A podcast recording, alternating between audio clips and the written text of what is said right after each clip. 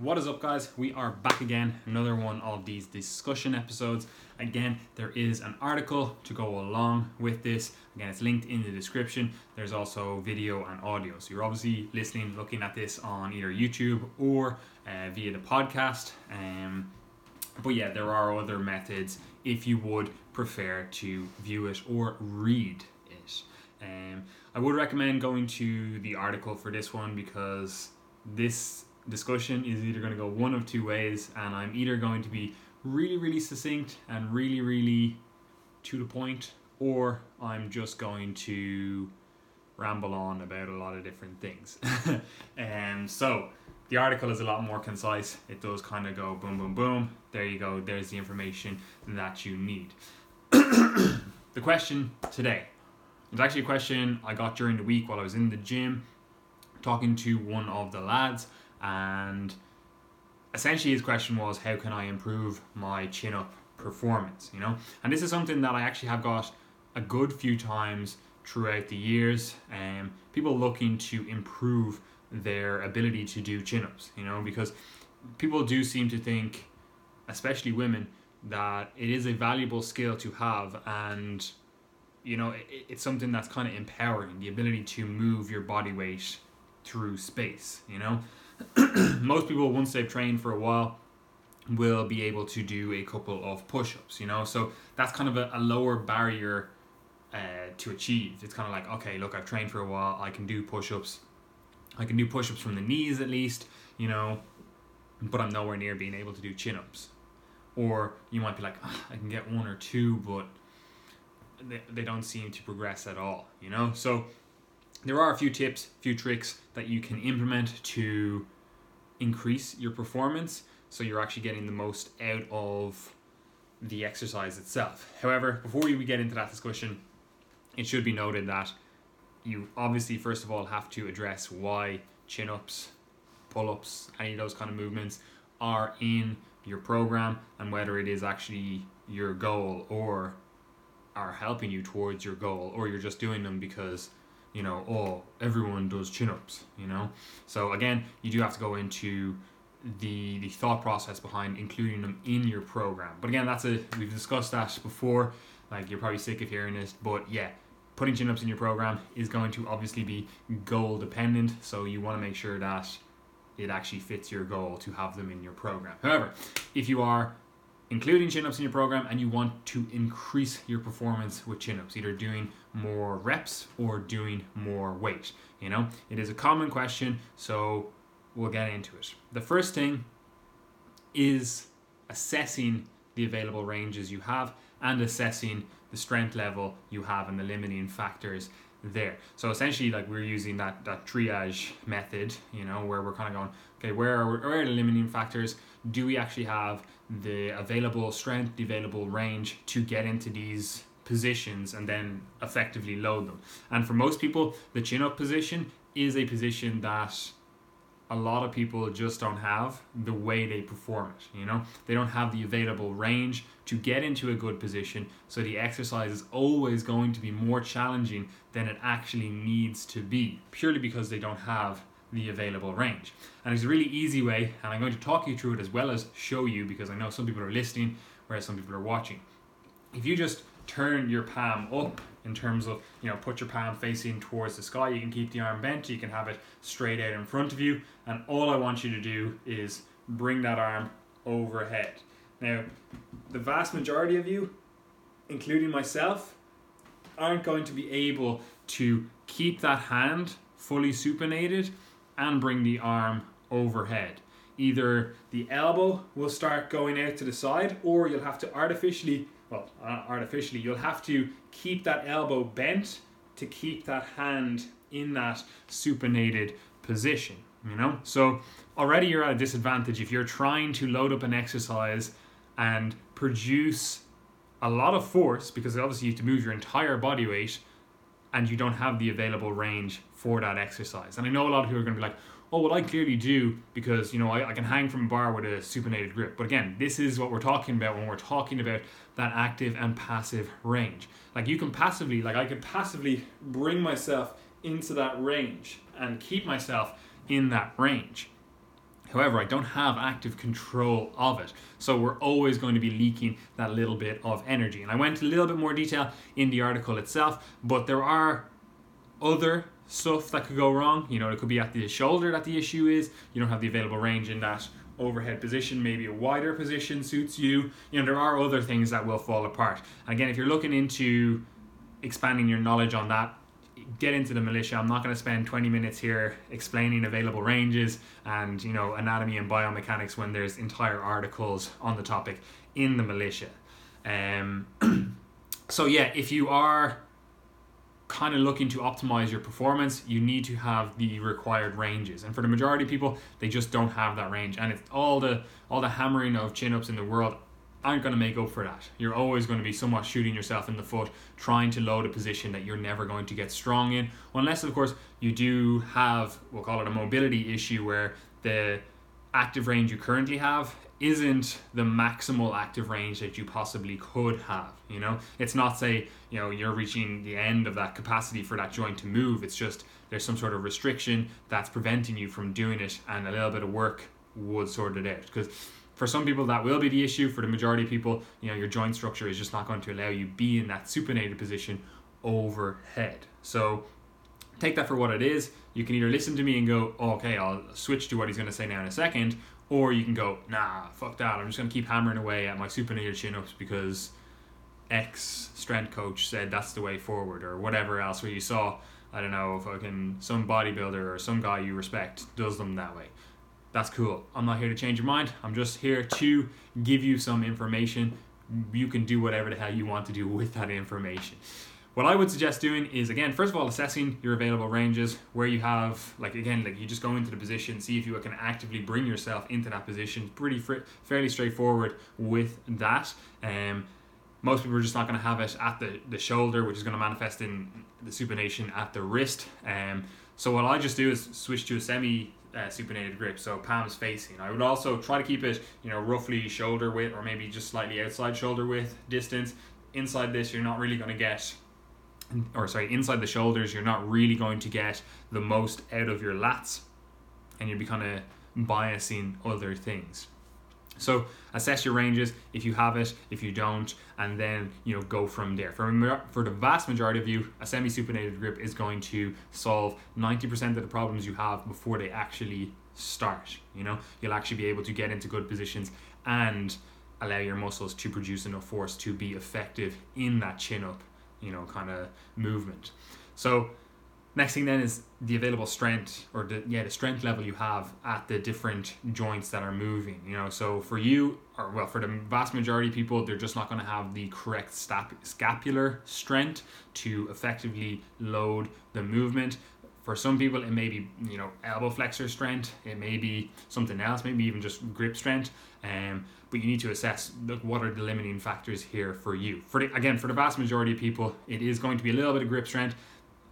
I'm going to say less likely to be bicep strength or elbow flexor strength, and the vast majority of you are just not going to have the scapular strength, that kind of retraction, depression kind of strength. So you'll see a lot of people do this and they'll do their chin ups and they'll always be in this kind of internally rotated, shoulders shrugged up position, which yeah, that's that's cool, that's fine if you know that's a position you get into in your I don't know, work, job, uh, sport, whatever it is, and you just want to strengthen that position, cool. If there's a rational thought process behind that. However, if you're going, I'm using chin ups to target my lats and I'm using them to, you know, grow my back or arms bigger, whatever, or get stronger in that position, then actually learning to kind of retract, depress your scapula and actually being able to use them is going to be, you know, a better long term solution to your issues rather than just kind of going, oh yeah, I'm just gonna forget about my scapulas and just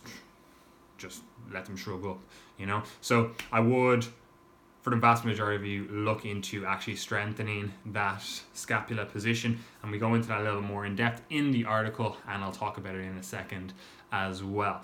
Um, for some of you as well, I should actually mention, I don't think I mentioned it in the article, you can also use like rings, like gymnastics rings.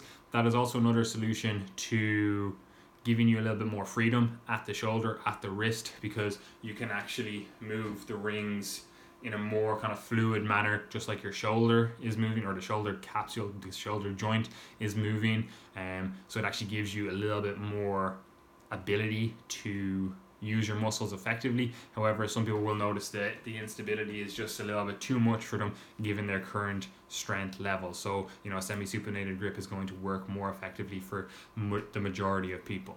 The next thing, then, and I'm kind of encompassing two things with this, is effective cueing and technique we'll say we'll call it biomechanics uh, or exercise execution you know if you don't know what you're actually trying to achieve or target or do with your chin up then you're not going to be able to effectively cue or execute that exercise. So again if you're trying to build a stronger back you know there's going to be cues for that. If you're trying to just get good at chin-ups just as an isn't in and of themselves if i could speak um, then you know there's going to be specific cues for that. There's going to be specific exercise execution we'll call them tips uh, depending on the overall goal of the exercise so effective cueing effective exercise execution is also going to solve a lot of the issues people have because what people generally do is they just try to throw themselves get the chin over the bar and call it good and they just like look like they're having some sort of spastic attack and they're just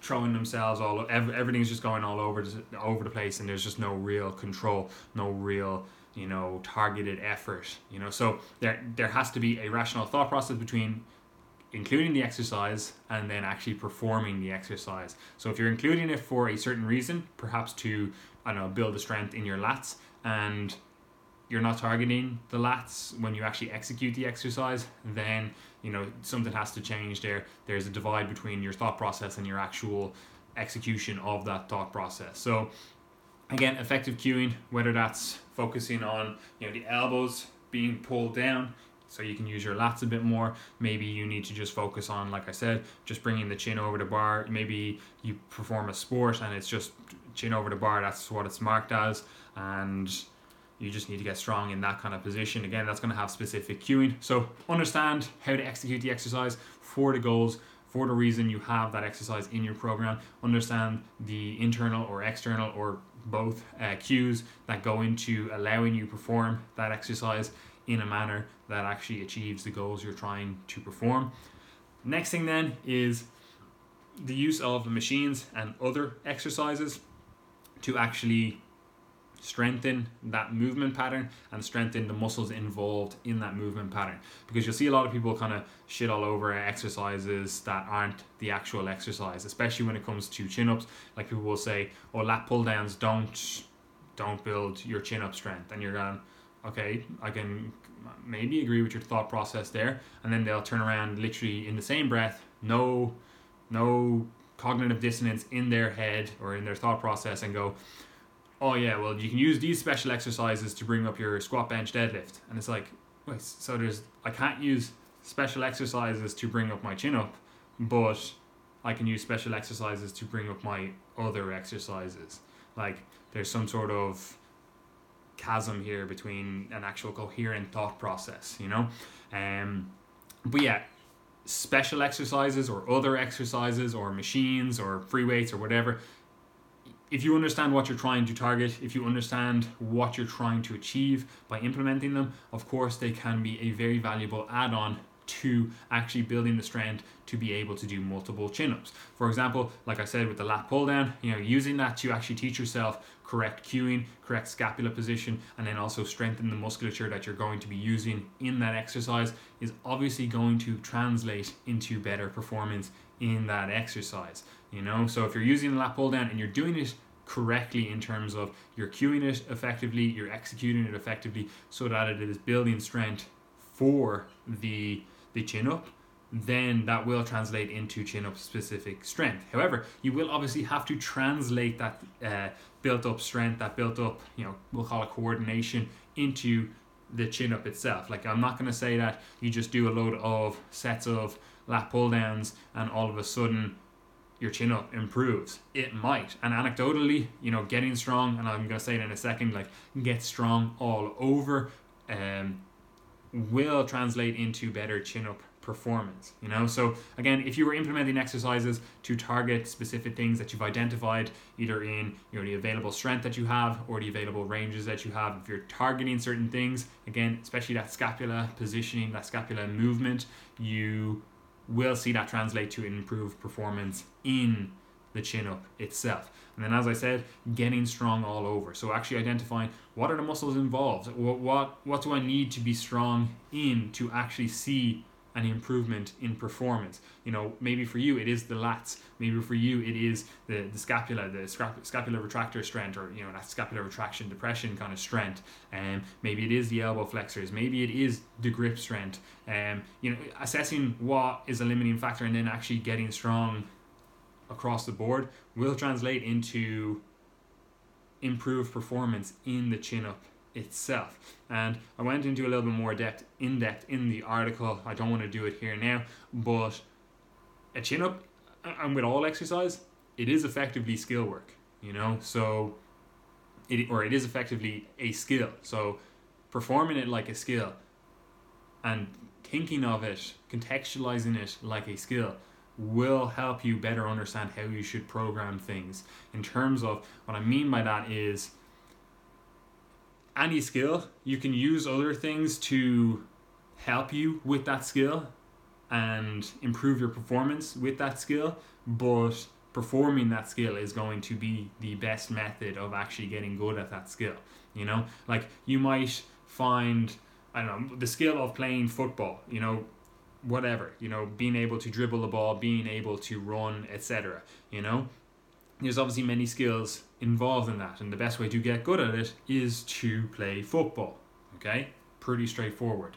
Um, but if you have weak muscles or you have limiting factors, strengthening those are going to improve your skill specific work. You know, if you constantly tear your hip flexor, your quads, or whatever because you're kicking the ball, and all of a sudden you strengthen those muscles up and you stop getting tears, you're going to be better at the skills that you want to perform, you know? So getting strong all over and actually treating your stuff like skills or it's a skill acquisition thing that you're trying to do, then you will better be able to understand the thought process that goes behind actually designing a plan of action for you as an individual, you know? So a chin up is a skill. So if you do get strong in all these other movements, that's not necessarily going to translate specifically right now into an improvement in your skill. And what I mean by that is, again, you can get beautifully strong on lat pull downs and try to go over and do a chin up, and you might not notice improved chin up performance right there and then. However, the fact that you've spent some time getting strong and getting strong, hopefully in position specific uh, movements, then you will see improved performance on your chin up work once you actually start practicing that skill again, you know? So this is what you'll see commonly against or the argument against doing all other exercises to improve something. It's like, oh well, I was doing lat pull down and I, I went over to do chin ups and I couldn't, even though I'm doing my body weight on the lat pull down stack, you know, and I, I couldn't do one chin up. And it's like, yeah, okay, cool. When was the last time you practiced doing doing chin ups? And it's like, I don't know, ten years ago. Okay, well it's a skill. You have to actually learn to translate the strength that you have into a skill itself, you know? So take that for what you will.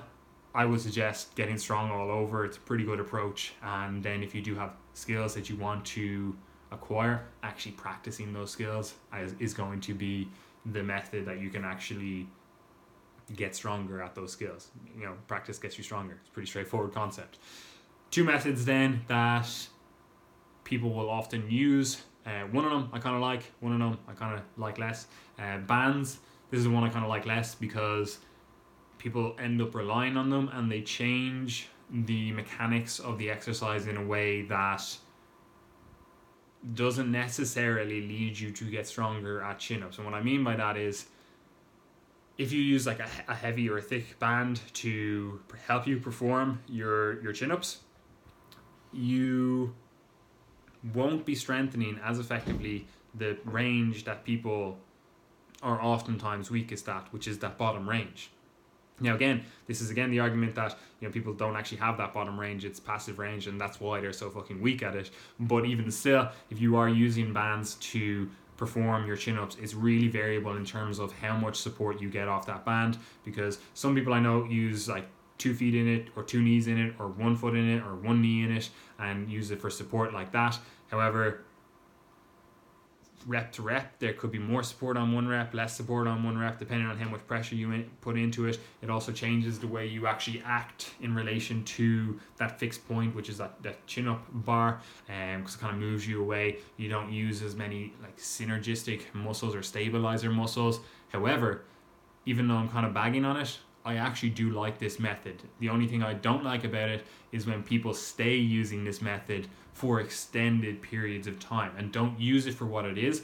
And what it is is essentially a proprioceptive tool to both help you learn the positions that you need to be in, practice the positions that you need to be in, and then obviously overload certain portions of those positions. But if you're using a band for six months, 12 months, you know, I'd be kind of like, we need to regress this and actually work up building the strength that you need to be able to do this or bring in some other method because there's no reason for you to be on this same band or potentially a little bit lighter band for so long, you know? And there's another thing, people use pretty fucking heavy and thick bands for these and it's essentially just taking all of the weight off the movement. So again, it's like uh, if you use a very light band and you're just using it to give you that little extra bit, cool. No worries with that. Again, it's going to help you with your position, it's going to help you with your cueing, it's going to help you with your execution. And again, once you start transitioning off that, you will notice that it does actually improve your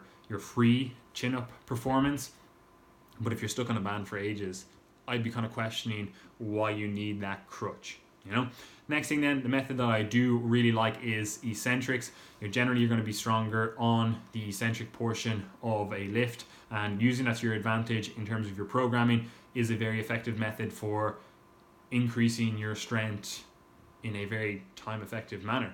Um, a method that I like is just doing singles in terms of just doing one rep but using multiple sets to build up volume and what I generally do is try to do a single and maybe do a three second eccentric first of all, then the next workout or whatever, go for four seconds, then build it up five seconds, six, seven, eight, nine, ten. And then once you can get 10 seconds on the eccentric, I try to add more reps to those sets. And um, generally, you'll find people once they get to kind of 30 seconds of time under tension, so three reps of 10 second eccentrics, they generally have enough strength so that they can actually perform multiple, at least two to three reps of a free chin up. Obviously, you have to integrate that in. You have to practice the skill of actually doing the concentric. But if you're doing everything right, you're really working on your position and you're not just slowing the descent, but you're still in a bad position. That's not what I'm talking about. I'm talking about using a good position, good exercise execution, and biasing that eccentric, then you will notice that your strength does go up in the concentric as well. So the next thing then, once you kind of built up that, you will be at a good level of strength. Again, you can use bands to kind of help you there. You could even use bands a- after you've built the eccentric strength so that you're like, I need to translate all that strength that I know that I have into actually being able to perform concentric reps and then popping on the bands then and you know actually going through the motion going through the movements with those actual reps, even though the band is helping you, will help you translate that into actually performing. We'll quote, we'll call them uh, free chin ups. Next method I like is again thinking of it like skill work. Pavel Tsatsouline, grease the groove. We're just going to perform multiple reps either throughout the workout or throughout your day if you have like a chin up station in your house, chin up bar in your house, and just let the volume of low fatiguing but still perfect technique skill work take care of it the the progression itself. So if you're just doing multiple reps per day of non-failure uh, chin-ups you will notice quite quickly all that volume does add up and you do get strong pr- pretty damn fast. Um, you can either do this again in your workout so i don't know maybe on your your push day or even your lower body day doing some sets in between your sets of you know one to three uh, chin ups depending on your strength level and just practicing the form practicing on actually using good technique and you know practicing the skill you will see that that volume does accumulate quite quickly and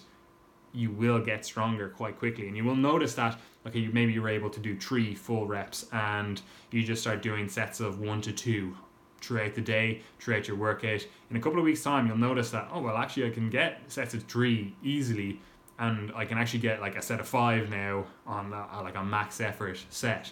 And you will notice that it just slowly, slowly ticks you along to improvement. So that is one way. The final thing then is reducing your body weight. And this is why, you know, gymnasts and bodyweight enthusiasts are quite light in terms of they try to keep a low body fat.